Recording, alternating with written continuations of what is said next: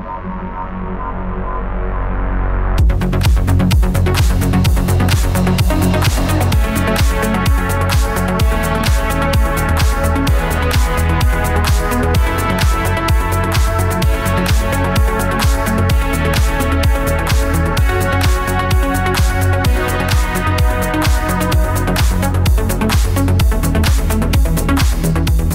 morning, good afternoon, and good evening. Welcome to the Winner Winner podcast. My name is Mike, aka MTB Trigger, and I'll be your host tonight. We've got another special guest for you, and maybe you've had the pleasure to hear him before, but it's more likely, and I'm almost certain, that you've at least read something that he has written. But joining us tonight is the one and only Hawkins of PUBG. How are you doing tonight, sir? Hey, uh, yeah, pretty good. Thanks for having me on. I'm pretty nervous, so uh, apologies in advance. That's not often that I get on voice, so I'm uh, I'm actually super excited to have you on because and this is this is actually kind of cool because I remember when I first started playing this game, I got on Reddit, right? Because that's where I started getting all of my news and Yep. I was actually shocked at how often you would show up in like every single Reddit thread back at the end of 2017. I like I couldn't believe it.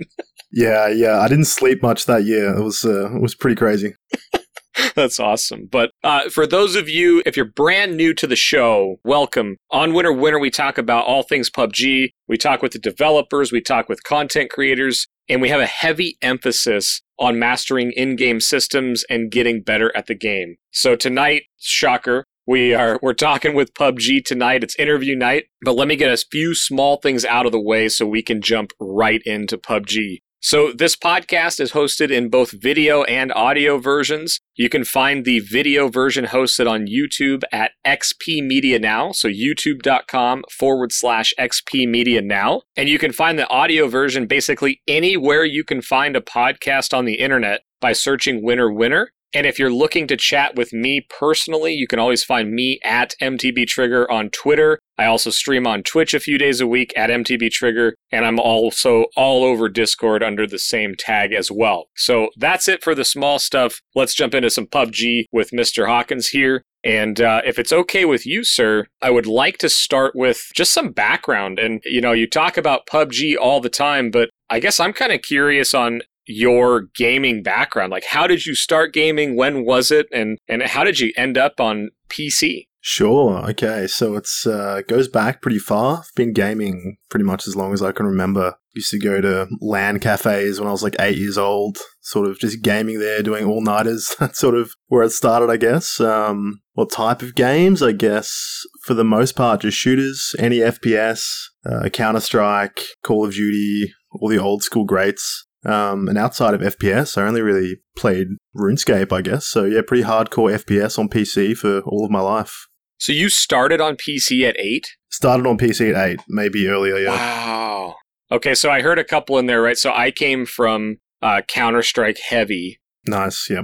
right? And that was kind of my game for 10 plus years. And I, I had gotten really out of FPS and I didn't go down the RuneScape model. I went into World of Warcraft. It was PUBG that actually pulled me back into the FPS world after being out of it for three or four years, Nice. just playing the MMO.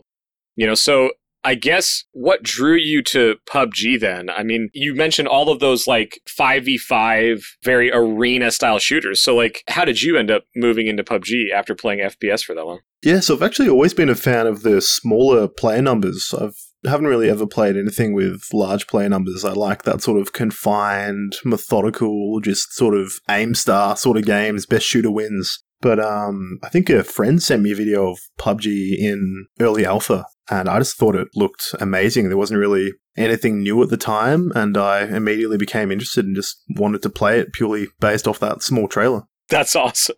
Yeah. My story is actually kind of similar. We uh we visited my family back in Colorado over Thanksgiving one year. Yep. And it was 2017 and a friend was like, "Come over, you got to see this game." And I'm like, oh, "Dude, like I'm not going to do it." And Yeah. then I went home and needed to buy like a $1200 PC the, the Yeah, next that's it. week. So, so you got into it just a bit after release? Yeah, so I wouldn't say I was late. I think we went late October, early November, and we always do a Thanksgiving trip, even though it was very early. But it was uh, a couple months after it, it really started to blow up. Yeah. Probably the best time to get in, to be honest. After all the initial server issues were gone, it was pretty rough at the start. Yeah, I, I see the videos of some of that stuff, and it just kind of cracks me up. And you hear people that are like nostalgic for that, though. Like, I guess how often do you see that kind of sentiment though, where people are asking for things that they really don't know what they're asking for back in the beginning of the game? Yeah, it's uh, it's pretty often. A lot of people actually want to see like an old version of PUBG come back as an event mode, like early access mode or alpha mode or something like that. Like playing it, it was fun, but when I've gone back and looked at some of the footage, it was pretty rough. I'm not sure many people would actually enjoy playing it, to be honest.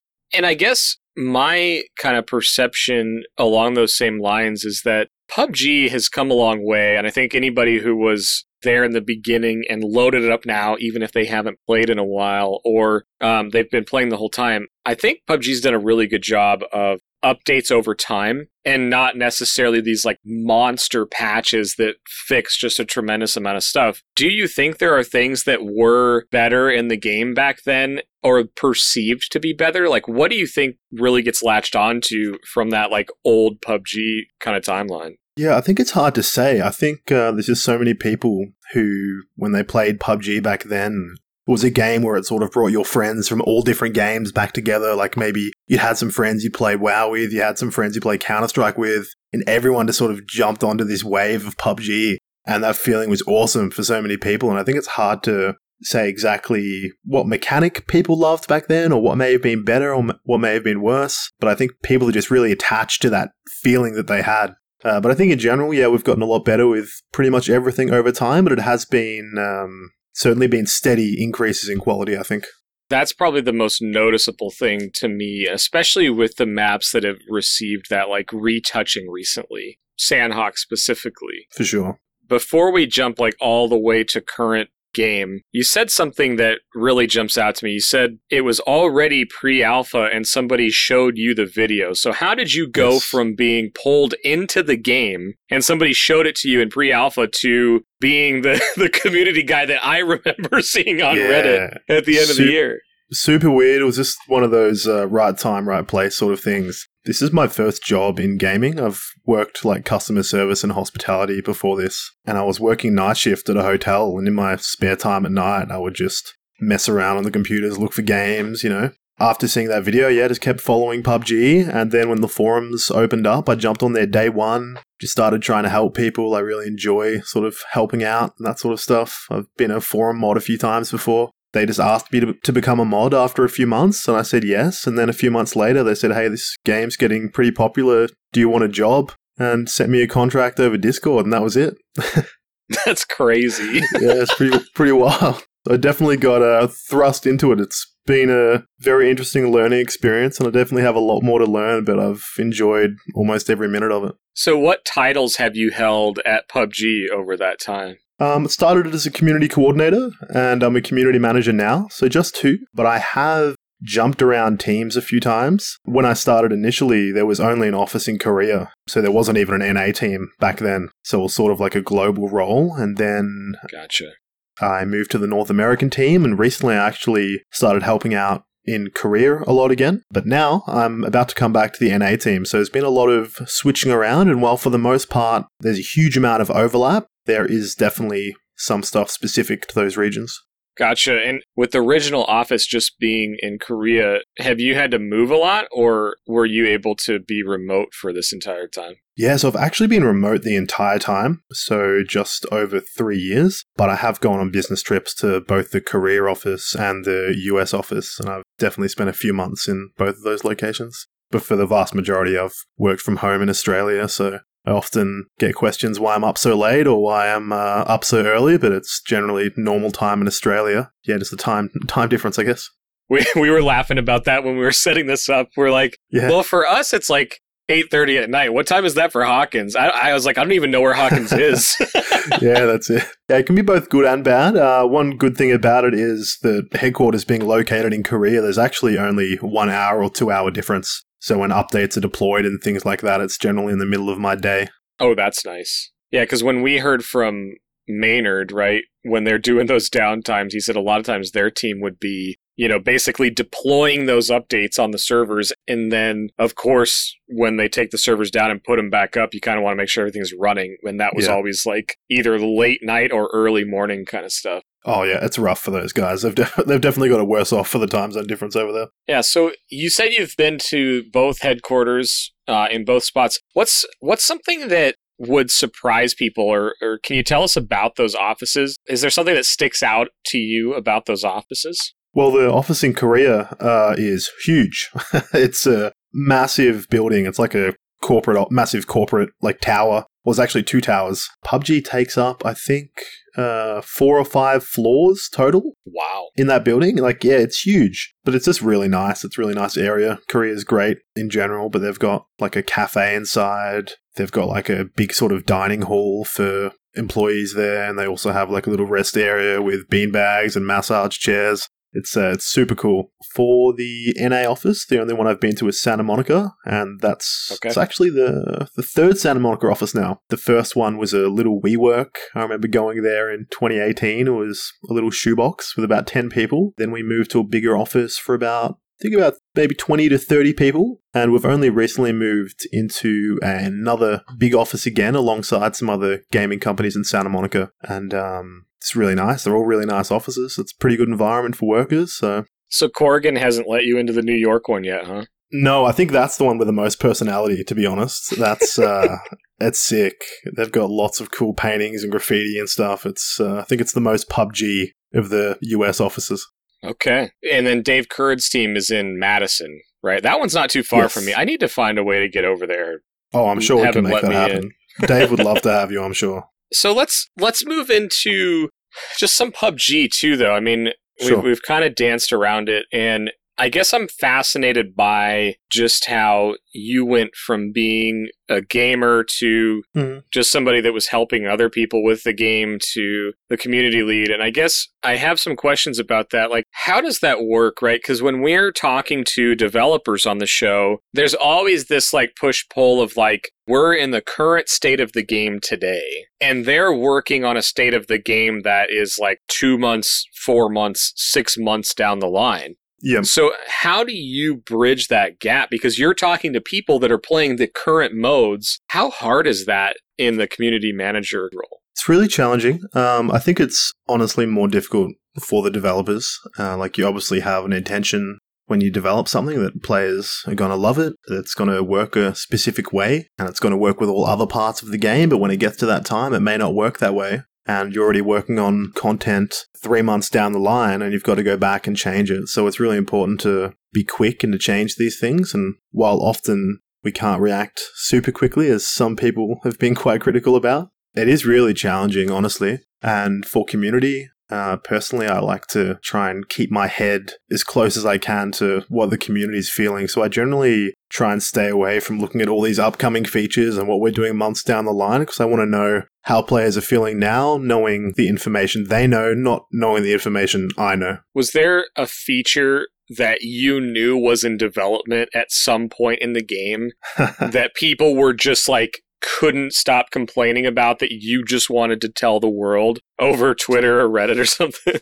Oh man, that's happened a lot. I can't think of a particular moment, but the one thing I do remember is uh, at PGI 2018, the global championship, the lead for the animation and gameplay team in Europe was telling me about this like motor glider he wanted to add to the game, and I was like, "This is crazy, man! Like this is this is not PUBG." I was kind of unhappy to be honest. I thought it would be a terrible addition to the game, but then they ended up working on it about a year later, or maybe even a year and a half later and put it into the game and it was one of the best received features in the west and i think an amazing addition to the game so sometimes you can feel like you have your finger on the pulse but uh, it's actually really hard to sort of judge what people want and that one surprised me So, funny enough, just today, actually, I was fortunate enough to jump on a call with a bunch of other PUBG partners, and Dave Curd and uh, Corrigan jumped in there, and Josh was in there. And the glider was one of those interesting things that came up because we were talking about the train on Vikendi and the loot trucks and yep. the gliders. And there was this kind of like universal receiving of the glider as a really good thing. And I do think when it was announced, people were freaking out. And I, I was one of those, like, why in the world are they putting something that flies in this game? Yeah, man. Me too. And, and then it was, you know, it was like hard spawns. So it created these horrible, like, punching oh, brawls yeah. at the glider. And then 20 people dropping in on the glider. right. And it was like, man, if everyone's hitting that one shack hoping for a shotgun or something like that. Yeah. But it was the idea that things can get added to the game that are like a net positive for all players, right? And and this was a room full of I would say most people had a thousand, if not two thousand minimum hours in the game. And we're looking at things like the train, the glider, and things that it doesn't matter if you're new, casual, hardcore, pro, whatever. Those are really cool additions for all playstyles and players. So I guess one of the things that is very different in, uh, I guess, regionally, and right, and you said you've, you've yeah. kind of worked back and forth between the different regions. Exactly. Is the is the preferred mode of play, right? FPP, sure. TPP, and it sort of shocks me that something like the glider was universally well received because I'd imagine that there's some features that FPP loves and TPP doesn't like so much. Are, is there anything else that jumps out to you in that realm? Well, actually, just speaking on the gliders again, um, it was positively received universally in the West, but oh. actually in some, uh, as far as I'm aware, in China and even um, Korea, it wasn't received as positively, which surprised me. I thought it would be the other way around. Yeah, that kind of shocked me. I saw the, you know, Europe and the West and how it was kind of a fearful thing, I would say. Yeah. Like, is this ruining the game? And then everyone tried it was like, okay, this is cool. and, it, and it was really the gap of the test realm to the live server, right? Because mm-hmm. on the test realm, the hard spawns, there's already gas in them. So it was this, you could jump in it and take off if no one else was there, which was never the case but then moving it to the random spawn and you had to gas it up. It seemed like that little change between test and live was critical to the success of this. Yeah, it made a huge difference, and that is honestly down to the team in Europe again. Tuna, one of the super OG devs, that was his decision as far as I'm aware. He called it out pretty early. He thought it'd be the best thing to do when he did it. So uh, that was a yeah, really good call. It definitely changed the tide of the opinion it's also one of the criticisms that PUBG receives, right? Is that, you know, sometimes things get thrown out there as in the test realm and then they don't get changed before live. Sure. But then there's examples like that where when it hit live, it was completely different, but it kept the same feel of why it would be cool and fun, but it made it a little more fair in the actual game. Or at least it removed the incentive to like drop at every single spawn trying to get one. Yeah you know, when we hear about things that are coming out in 8.2, like the decoy grenade mm-hmm. and new guns, is the same sort of development, at least to your knowledge, of those new things to the game? Is it that same concept of here's the idea of what we want to do? And I guess when I'm thinking about like a decoy grenade, I'm like, okay, how many shots does it shoot? How loud is it? How is all of that handled? Is there various degrees of testing before it even hits the test realm of that sort of stuff? Yeah, there is, and it varies depending on which office created the feature as well. So, for example, Madison created the decoy grenade, so they have their own design team there as well. We also have design teams in Korea and design teams in Amsterdam who work on gunplay and gun balance and things like that. So, yeah, it sort of changes feature to feature and also team to team. But for the most part, we hope that it should be pretty locked in on what players are going to like before it goes to test, but at the same time leaving some variables open to be changed if the feedback is not what we expect. Has anything really surprised you, like one way or the other? Like gliders is obviously the one yeah. that I, I would point to. Is there any other feature that you thought everyone was going to love it, or you were worried that everyone was going to hate it and it was opposite? Oh man, I'm sure there are definitely some there, but I can't think of them honestly. Maybe Reddit got to you. I think so. Yeah, definitely uh, plays tricks on your mind when you look at that Reddit every day how much time speaking of reddit how much time do you spend and and maybe this is a terrifying question to ask sure how much time do you spend reading ideas and threads of ideas uh, on a given day yeah, so it varies. Uh, I don't look at Reddit as much as I used to, honestly. I know for a lot of people, the role is perceived as just responding to players and um, their feedback and maybe some concerns they have. And while that is part of the role, there is a huge amount on the back end that players don't see. Um, so it's sort of a balance between getting in there and reading what players have to say, talking to them, and at the same time making sure that information is fed back to the team on the back end, and we have enough time to look at future features, uh, what changes may be coming to the game, and flagging any potential issues there may be where we don't believe will be received well by the players. Because obviously, we need to have our finger on the pulse so we don't find out about a feature a day before it's released, see a concern which the community will have and not be able to act on it. But in terms of time spent, oh, it's really it's really hard to say. My workday sort of floats into my personal life. The lines pretty blended. So um yeah, I don't know, at least like five, six hours just reading for sure, like minimum. Wow. And you said something there that to me is fascinating, right? It's the translation of, I'm going to say, a perceived player problem mm-hmm. to the developers, right? And I don't know what other steps are in there, but, and I say perceived because there are times where, and then maybe this is the danger of like Reddit and Twitter and stuff, where there may be a problem that's hitting a very specific group of players, like ranked FPP top 1% players, which makes up whatever tiny percentage of the player base. Or on the flip side, it could be something that, you know, a casual TPP squad player uh, everyone's complaining about there, but it yeah. never affects FPP or vice versa. How do you actually take a problem and deliver it? Because, and we can talk about queues too in mm-hmm. a minute. Like, there's what, 32 or 30? I mean, there's a tremendous like amount of queues in EU.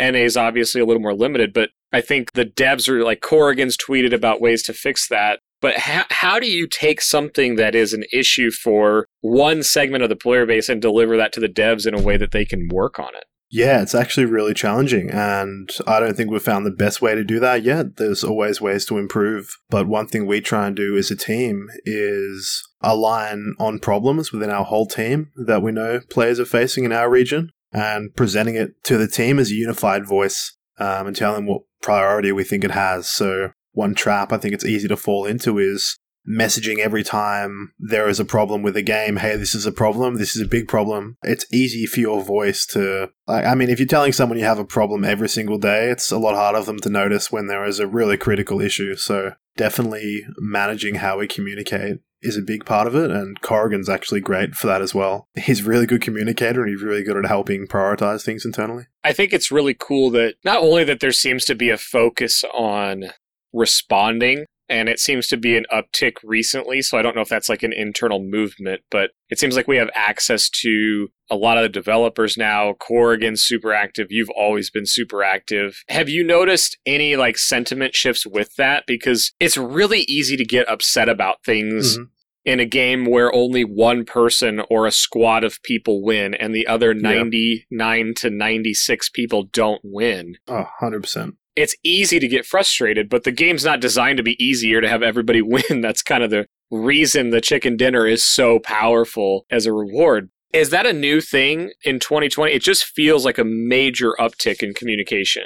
Um, so I think there's a few reasons for it. I don't think our mentality is much different to what it has been over the years. We've always wanted to communicate as transparently as we can and um, help out our players and let them know what we're thinking, what decisions we're making, and why. But I guess, yeah, there has been a push. I don't even know what his exact title is. Probably executive producer. He's the big dude at PUBG, Taeseok Jang in Korea. You see him in a lot of the season yep. uh, sort of launch videos. Uh, he's an awesome guy, super passionate, been at PUBG since day one, before PUBG was PUBG. And he's been really pushing for, yeah, more communication. Let's talk to players, tell them what we're thinking. And at the same time, uh, Corrigan recently got a promotion on the NA side of things. And obviously, he's super transparent and he's sort of leading by example. So I think it encourages everyone to speak more as well. Yeah, now you all have to come on the show. That's it, yeah. Group call, maybe, see how that goes. that could be dangerous, man, but uh, you know, so. I would do it. so I guess along those lines, I think the most surprising thing in communication is you, you kind of mentioned it. You mentioned transparency. And this is probably one of the most dangerous things that I can think of if I put myself in your shoes or Corrigan's shoes or any developer's shoes to be transparent on what you are thinking. Mm-hmm. And so I say that leading into these next couple of questions because I guess I'm really interested in your take on some of the stuff that's sure. going on And and I'm not trying to ask these in a way that's going to say, "Well, Hawkins said," you know, but you play the game. Like I watched you stream when Sanhok came out. Yep. You had a squad on new Sanhok and you know, you guys were fragging out. I saw you win a game from the like you sprayed a dude down with a 4x at like a 100 meters to win a chicken dinner. So like I know Oh, that you play PUBG.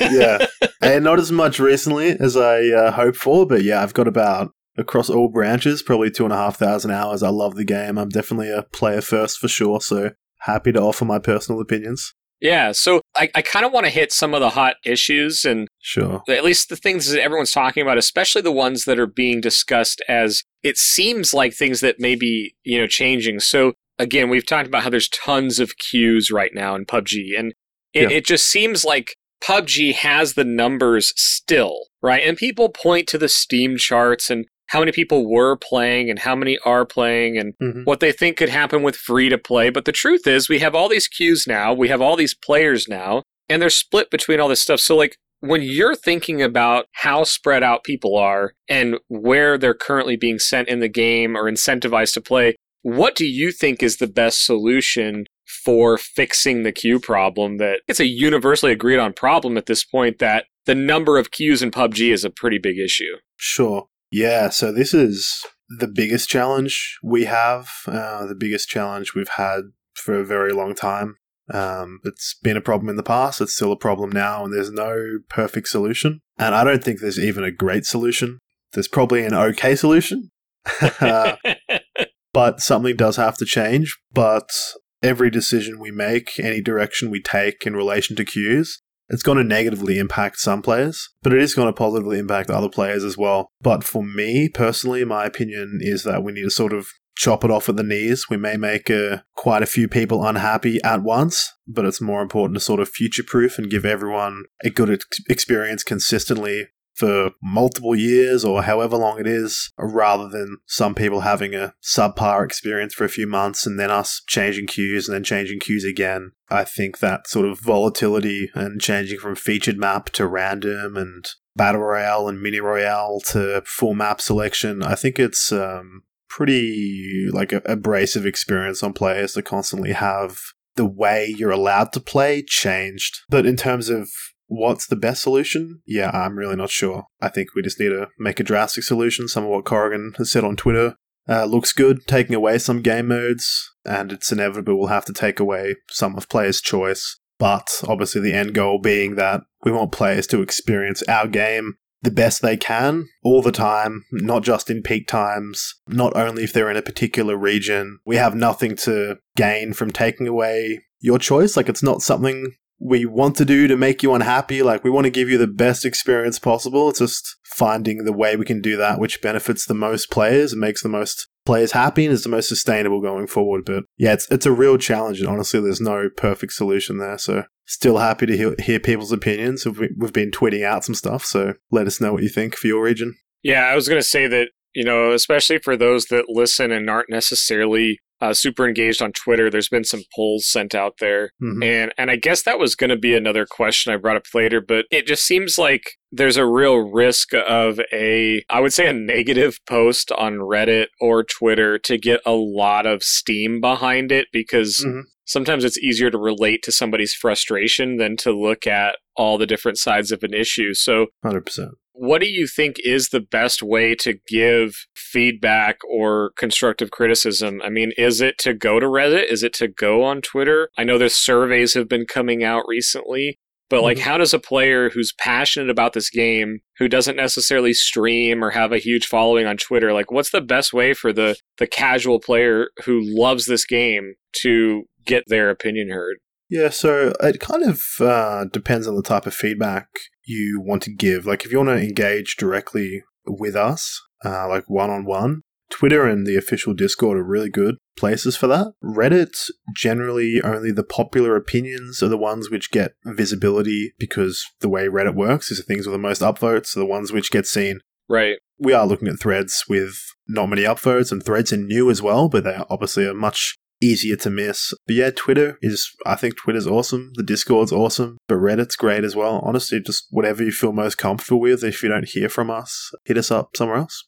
Cool. Okay. Yeah, because we love to hear player feedback. We love to talk PUBG. We share your passion. It seems like from my seat, I see a little bit of everything, right? I see people that have been giving feedback for a long time, frustrated on some issues. Sure. And then you also see the, and it's not new communication, but again, I, ramped up maybe is the right way to say it, but Mhm. also just the like streamlining of content. It seems to be the, the schedule of release seems to be faster. You know, it's there's talked about the explosion of additional staff that PUBG had a little over a year ago. So now the content release seems to be on like a monthly pace instead of like a quarterly pace. So uh, it seems like all of that's affecting it. And we now have the seasons, which I guess I don't know. It's usually, is it 90 days or do we have a 60 day season recently? There's a shorter one, right? There was, yeah. Um, I actually don't remember exactly how long the season's running, but it's running. Um, the ranked seasons are now in line with the regular seasons as well. So Right. Let's hit ranked really quick though. So ranked mode is FPP exclusive.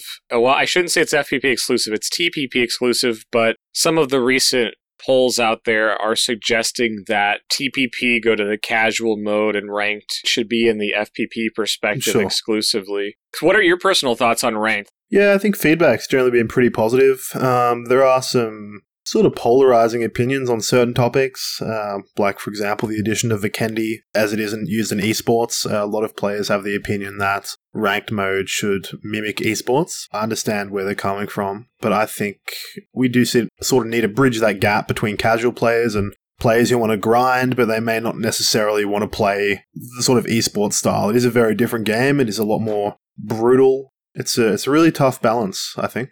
Yeah, I guess that's a good point too. That esports kind of exists, right? That's like the pro model, and adding in a Sure. ranked mode really is the bridge to that. Yep. And I guess I've always thought that if you make the ranked mode exactly what the esports mode is, why would esports need to exist separately? You know what I mean? Like there's always going to be scrims and practices and stuff like that. I don't know. I guess in my mind, having it not be a perfect mimic is good because someone could grind ranked, and then if they realize, oh, I'm pretty good at this, maybe I should look at the next level. It seems like a good bridge. I don't know that mirroring it is exactly the way to go. Yeah, I see where you're coming from. I- also really appreciate the opinion of esports players as well who want them to be the same. Um, but I guess uh, one thing I, I want to note is that regardless of how similar the settings are, honestly, the experience is always going to be incredibly different from ranked to professional play.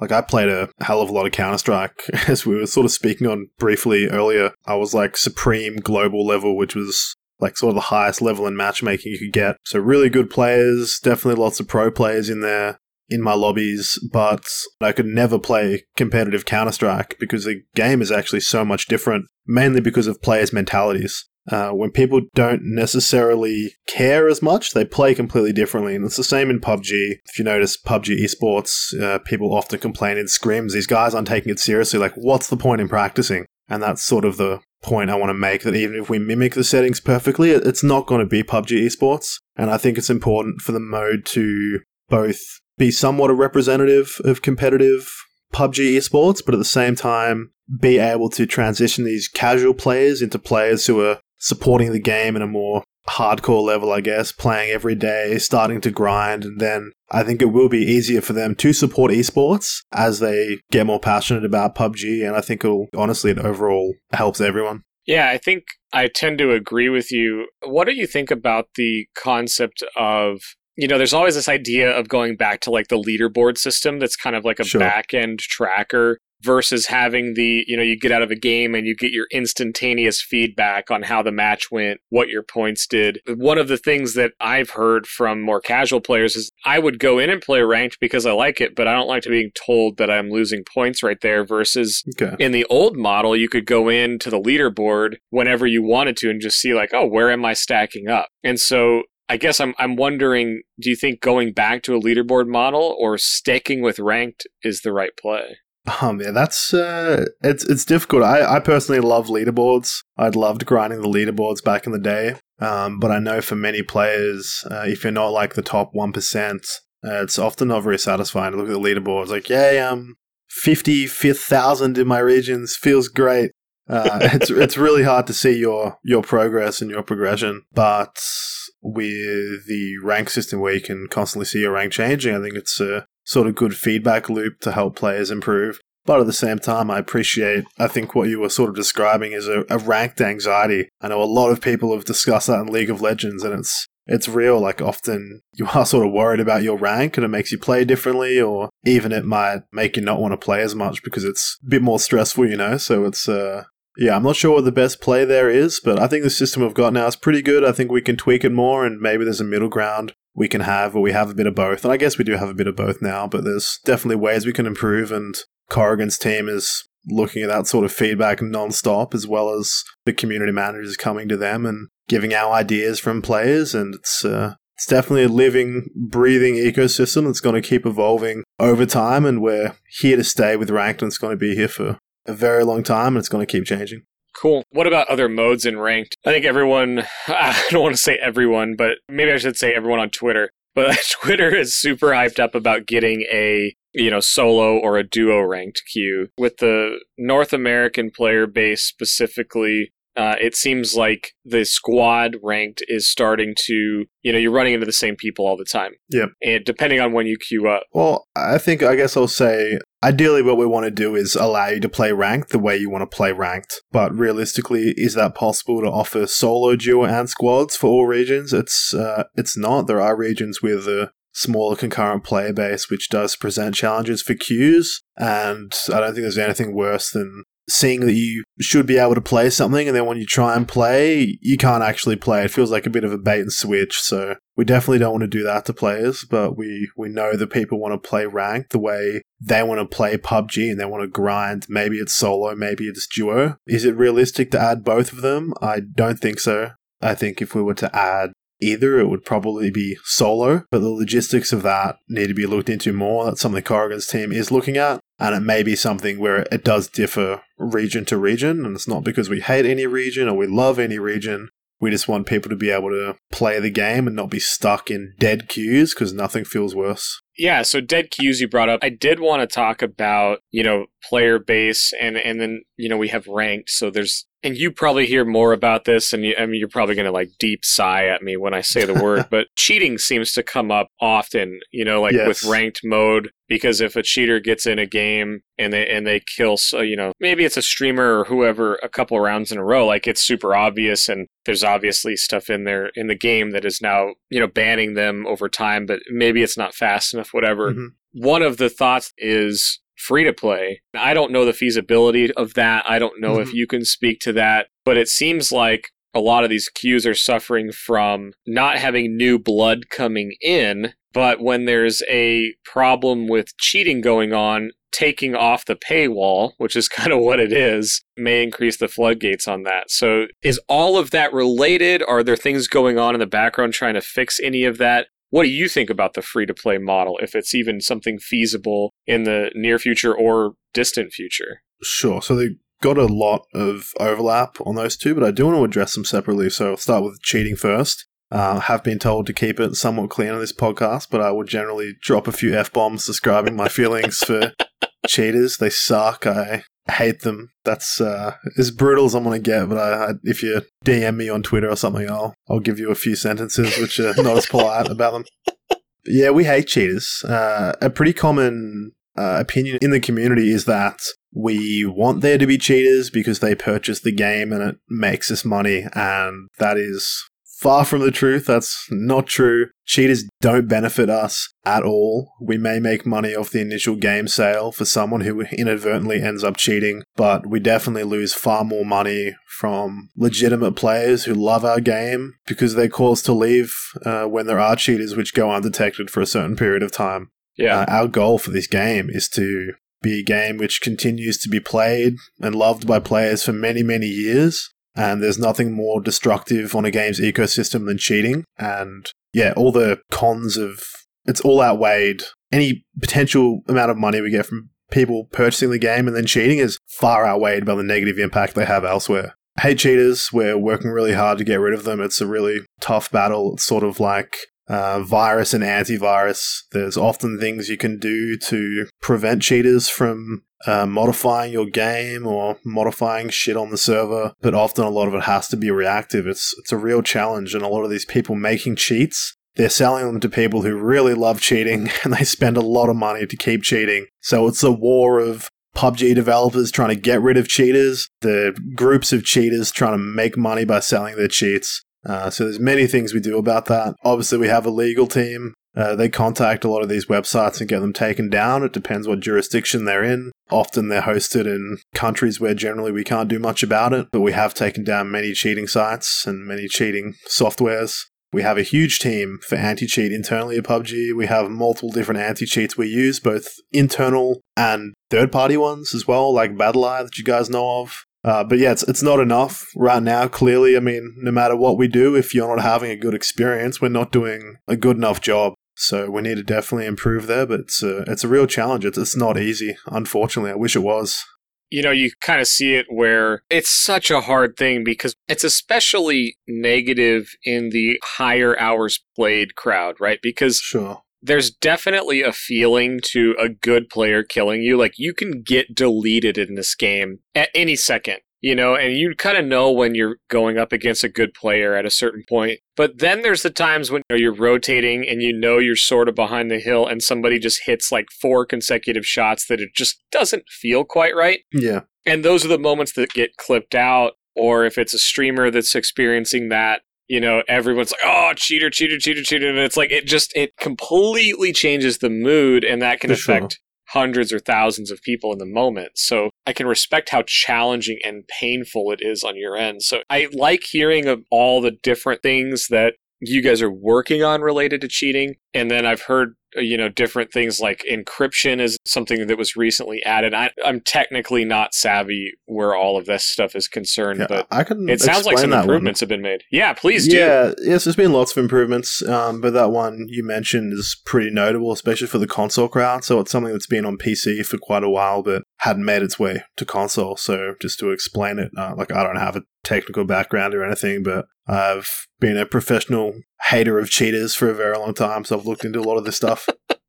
And basically like the server like there's this, the pubg server which has to send and receive information from all players and then obviously you as the player you have to get that information from the server and um, what players were doing was using an external program and sometimes even on another computer so it was pretty much impossible to track back to them that would do what's called packet sniffing. You give them the IP of the server, and it'll basically take a look at what information is being sent to and from the server and then interpolate that data to uh, create what players call radar hacks, like basically like just see enemies on your minimap.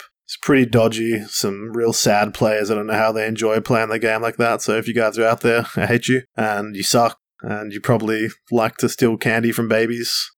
um, but yeah, so that's been fixed on console and it's been fixed on PC for quite a while. Yes, these things have the potential to be bypassed. If you see anything like that, let us know. But as far as we're aware, that's uh, working really well right now and it can't be bypassed or hasn't been bypassed. You know, the the mindset of cheating is just it's hard to get into as someone who's never done it and I I, I can tell that you hate it and I appreciate oh. you holding back a little bit. Yeah, but, no. Um I mean, sometimes people take it as a compliment when someone says you're cheating, right? You're like, no, I don't cheat, but thanks for thinking so. But there's also a point where you don't want to accuse somebody who you're just not sure of. When it comes down to what an individual player can do to help PUBG fight this, is the best thing to do to submit honest question marks that they have about players and I know you probably can't speak to the exact numbers of things that trigger bans and stuff like that, Mm-hmm. But I'm in the same boat as you. I probably have about 2,500 hours in the game. And I, I don't know that I've ever had a temp ban, but I,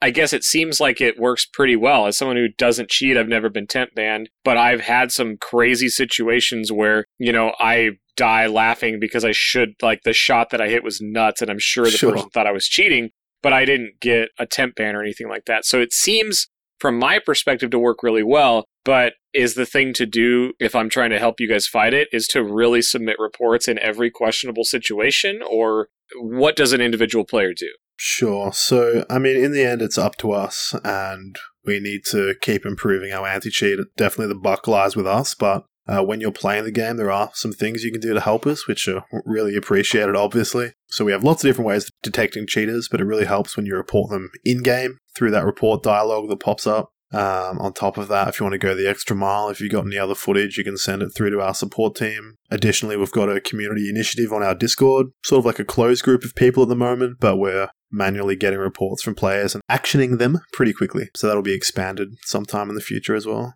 Okay, cool. And back to free to play, actually, if you want to speak about that. Yeah, I was I was not going to let you off the hook. yeah, so obviously I can't talk about any plans or anything like that about whether it's happening or whether it's not happening. But from my personal perspective, um, like this is not an opinion shared by the company, but I want to be real. I want to give you my opinion. Yeah. I personally don't think it's the right time to go free to play.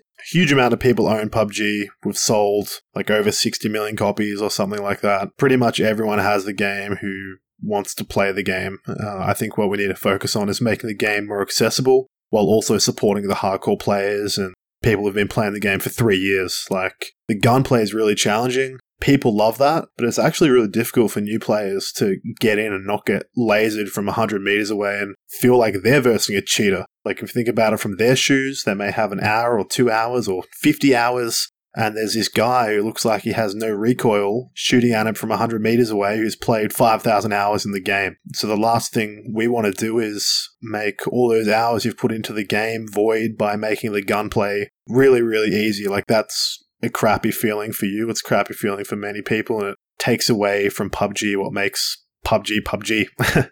right. But there are ways we can help new players improve and sort of bridge that gap between being a new player and being a player who can sort of take on and hold their own in the servers. Um, like training mode is one example of that, but there's many ways that can be improved, whether it be from teaching players how to better use mechanics or even just improving quality of life on things like auto equip attachments and things like that. That's one of the things that I often look at is it's really hard to put yourself in the shoes of a new player after you have thousands of hours in the game. Sure. Right. And one of the benefits of having 80 something episodes of this podcast is it seems like every day or every couple days we have someone who just got the game. They find the podcast and they're like hey i'm brand new to the game. And then it's like the flood of like you should do this this this this this this is how you get better at the game. And it's like that person's literally like how do i drop out of the plane? Like how, Exactly, how do i get to that compound over there? And then Yeah. they, you get there and they get shot and it's like it's really easy to forget how challenging it is to get into pubg and, sure. and I guess that's why I asked the question, right? Mhm. Because at some point, you, you're right. There's a lot of people who've purchased the game, and then there's a, a less number of players that are still playing. So it's like, I guess I'm always trying to think about what's the best strategy. Is it retaining the current player base? Is it trying to get people back playing the game? Or is it getting new blood back in or new blood in the game? So I think it's a fascinating subject. And it is for sure. I think you're right. I think brand new player to PUBG, you know, I've often seen it said where most people say, yeah, it'll be like three or four hundred hours before you get a chicken dinner, maybe. yeah, know? that's it. And I think something that's really easy to forget is many of us who started playing the game, we had a big bunch of friends who were also learning the game with us as well. And that always makes it easier because you're on the same, you're going through the same thoughts, like how do I do this? And you share information. Um, but Yeah. when you're jumping in the game by yourself, you don't generally have that support group, I guess. So I'd love to see like a tutorial added to the game and some more sort of direct instruction on what players need to do. Um, and just back to free to play again, one thing I didn't mention was obviously if the game is free to play, there will be a lot more cheaters because there's a smaller barrier to entry. So it's definitely pros and cons. What the company decides to do is nothing to do with my opinion, uh, but I just wanted to share my personal opinion to let you guys know what what it is. I guess. I appreciate that. Well, awesome, man. Thank you so much. I mean, this has been, those are like all the issues that are hot right now. Thank you for not only kind of giving us the, I'm going to call you a middleman, which is not what I mean to do. That's fine. Your whole team is, you know, it's between the community and and the devs, and I know how challenging that can be for all of you guys that are on the community team. But I appreciate you talking about the things that seem to be really hot in all of the social spheres. But what I really want to do right now is is talk about just a couple of like your favorite preferences and Sure. this is something we like to do with every guest and then we'll give you a chance to to say a few words at the end here but i want to ask like okay in the current state of the game and maybe historically on some of these because i love that you've played since pre-alpha historically, what's been your favorite gun in the game, and what is it right now? So my favorite point of PUBG gunplay was the M16 meta with crazy burst fire, and I would run double M16s, one with a red dot and burst, and the other one with an 8x tapping at range like a sniper. Oh, Oh, it was, it was gorgeous. so good. I got some videos of that. It was beautiful. Um, that's but, awesome. but now, even with the barrel meta, and I know many of you guys are really upset about that. I get it. There's still going to be weapon balance changes coming, but just not right now. Um, but right now, honestly, it's the M4 and probably the SLR. Uh, I don't care how strong the barrel is personally. I'm not good enough player for it to matter. But the M4 is just sick. It's my baby. I like my skins, and the SLR is just a friggin' beast. That's awesome. I, I actually have a favor to ask now, and I can't take credit for this idea. I read it today, but somebody said that the current meta is Player Unknown's Barrel Grounds. Oof, that's fair. And and I need that to show up in patch notes or something. Can you oh, you need okay. get an artist to like re- get to redo Okay. it. That would be awesome. All right. How about if there is a nerf to barrel in a future patch, I will make a joke about Player Unknown's barrel ground. So I swear I'll make it happen. Yes. Okay. Yeah, I'll write it in myself. I think it was Clover. I think Clover's Oh, the one that brought that up. So Yeah, she's awesome. That sounds like something she'd say. It still makes me upset, but it's fine. it's fine. I'll forgive her. what's uh, what's your favorite map? Um, I used to have really strong feelings about this, and it was Erangel, like through and through. But right now, it probably still is Erangel, but I'm playing a lot more casually than I used to. So I've been enjoying Sanhok a lot. But Erangel has this crazy big place in my heart, which is probably always going to be there. Awesome. What's uh what's the moment that you look back at in PUBG that hooked you? Like what was it a kill? Was it a chicken dinner? Like what happened in the game that you were like this is the thing? Um, I don't think there was ever a th- just like one thing. It was just that first trailer I saw before I even played, and then it was I just loved all of it going on from there. Um, I've always loved survival games, just that adrenaline you get. So yeah, I guess the adrenaline, like right at the end of the game when you're going for the win, it's uh, it's pretty pretty wild. Awesome. And then the last like little quick question here is if you could ignore the development time that it would take, what is the one thing you would add to the game? really good question. I'm actually gonna have to think about this for a sec. So sorry, I have to pause. what about while you're thinking about that, Sure. what about is there something that you would remove? And again, personally, not Sure. PUBG corporate opinion, but is there anything that you think should be removed? There's nothing that I think should be removed, but if it was the game I was just playing with my friends, I would want the. Oh, damn. I'm going to hurt so many people regardless of what I say. I, I don't think I can answer that. There's you too can many- you can bow too many out. I'll let you. Too many friends I'll hurt. I'm I'm curious what you were gonna say though. Like, is it Off and again? I no. Oh. no, I, I can't. Oh man, It's, that's I guess that's one thing. There's real people behind these features and maps, and while I do hate many things, I love the people who made them, and there are many players who love them as well. So I can't do it. I can't say. It. Yeah, I have to be a bit it. fake on this one. it's Sorry, like guys. internal battleship. You're not you're not gonna take the shot, huh? Yeah. All right. What about the thing you would add? And now, and again, this is kind of another internal battleship because if you say something, they're going to think you want it, and then they're going to start working on it. So choose your words, sir. Honestly, probably another map like Erangel in a similar style, but with a lot more like dynamic features, I guess. Like I can't think of a great example, but like sometimes a cave entrance will be collapsed and you can't enter, and sometimes you can, or there's a button you press that opens up a part of the map, just something like that. Some sort of more interactivity, sort of dynamic elements of the OG map, I guess. That's something that I really find fascinating about New Sanhok and specifically in the loot truck. We're going to circle back into this, I guess, but Sure. the loot truck is almost like a mini event in its So- current state, right? Because it, they're driving around, and when someone chooses to engage a loot truck, right? And again, like the ghillie suits may be too tuned up right now, maybe Yeah. too much level three gear. Like I, I sure. believe and hope that's all going to get worked out. Those are just sliders, I think. But the the concept of the loot truck is really cool because there's like eight mini events driving around the map, and teams can either choose to engage or they can choose not to. But when you engage, it's a full on like storm of bullets that sends signals to everyone in the area. But I think what it proved was that many events can work. And you kind of use the word dynamic, and I love that. But like dynamic events in the map, like the loot trucks prove that that's something that people will go after. And I think that the loot truck does have the loot in it that makes it worthwhile. But even without that, I still think it would be engaged if there was some sort of reward for doing it.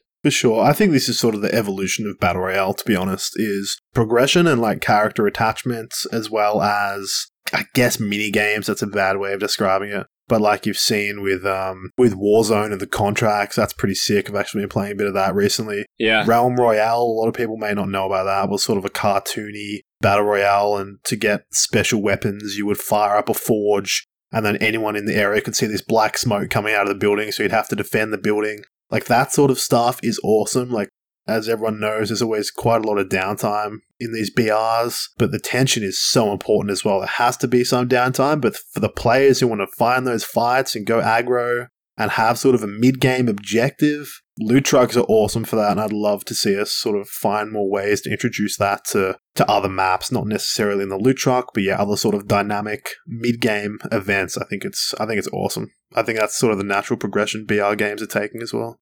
Yeah, I agree with you. And, you know, there were some cool ideas thrown out that I think we got permission to talk about today from Josh. I don't know if it'll stay that way. So, Sure. one of the things got thrown out was adding like a lootable train car to the Oh, train on. Vikendi or That's like an armored train car that you have to blow up. That was thrown out today. And again, I wish I could give credit to whoever brought it up, but it was kind of in a popcorn. Like some people were chatting on the Zoom call, some people were talking taking those things that are already on the maps and turning them into dynamic events, I think could be really cool addition to incentivize players to check that stuff out.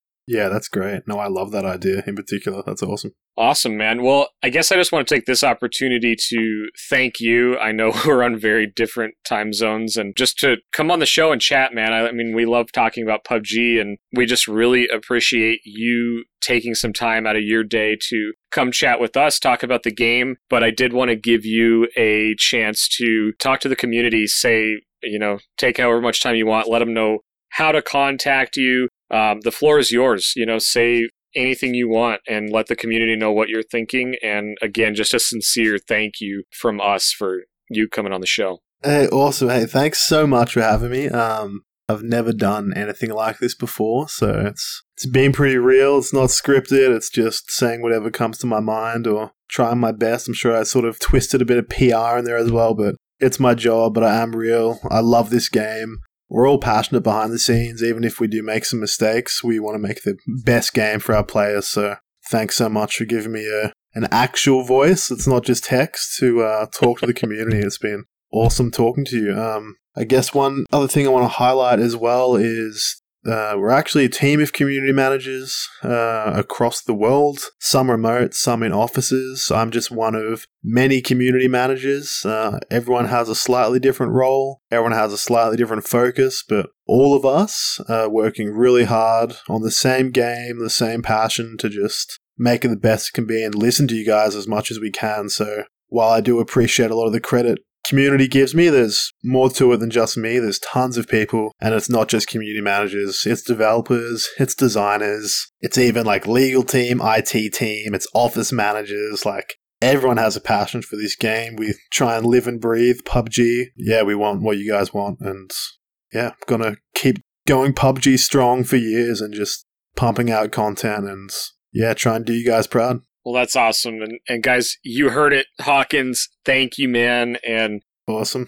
there's there's a lot of fans, myself included, who want nothing more than this game to just just keep on going. And Sweet. I, I appreciate that and appreciate you coming on. But Of course. for the for the show guys I, I guess what i would say is that's that's what we've got we talked about all kinds of stuff that's going on uh, in pubg today and then maybe some stuff that's coming out soon but that's the show tonight if you are looking to get in touch with hawkinz i mean he gave a very real ways to communicate with him with the community team you heard it like hit him up on twitter hit him on reddit like whatever you're comfortable with try to get in front of him you know 100%. Yeah, at Hawkinz on Twitter as well with a Z. that's right i guess i should have said that earlier if someone wasn't aware nah, that was my bad. I should have said it. But yeah, just at Hawkinz, H A W K I N Z. yell at me. It's fine. Just be passionate. That's what matters first. I can see past a bit of uh, aggression. That's fine. Just uh, tell us what you think. Tell us what you're feeling and what you want. Awesome. Well, that's all we got, guys. Thank you so much for listening. Thank you so much for watching. The biggest help you can do for us is sharing the show, let people know that it's out there you know, commenting on YouTube, give us a rating. All of that stuff helps us tremendously. Again, if you're looking for me, you can find me basically everywhere at MTB Trigger. I want to send a special thanks to Spiffy Man for the music at the top and the end of the show. And as far as us and Winner Winner on this episode, that's all we got. So, Winner Winner out.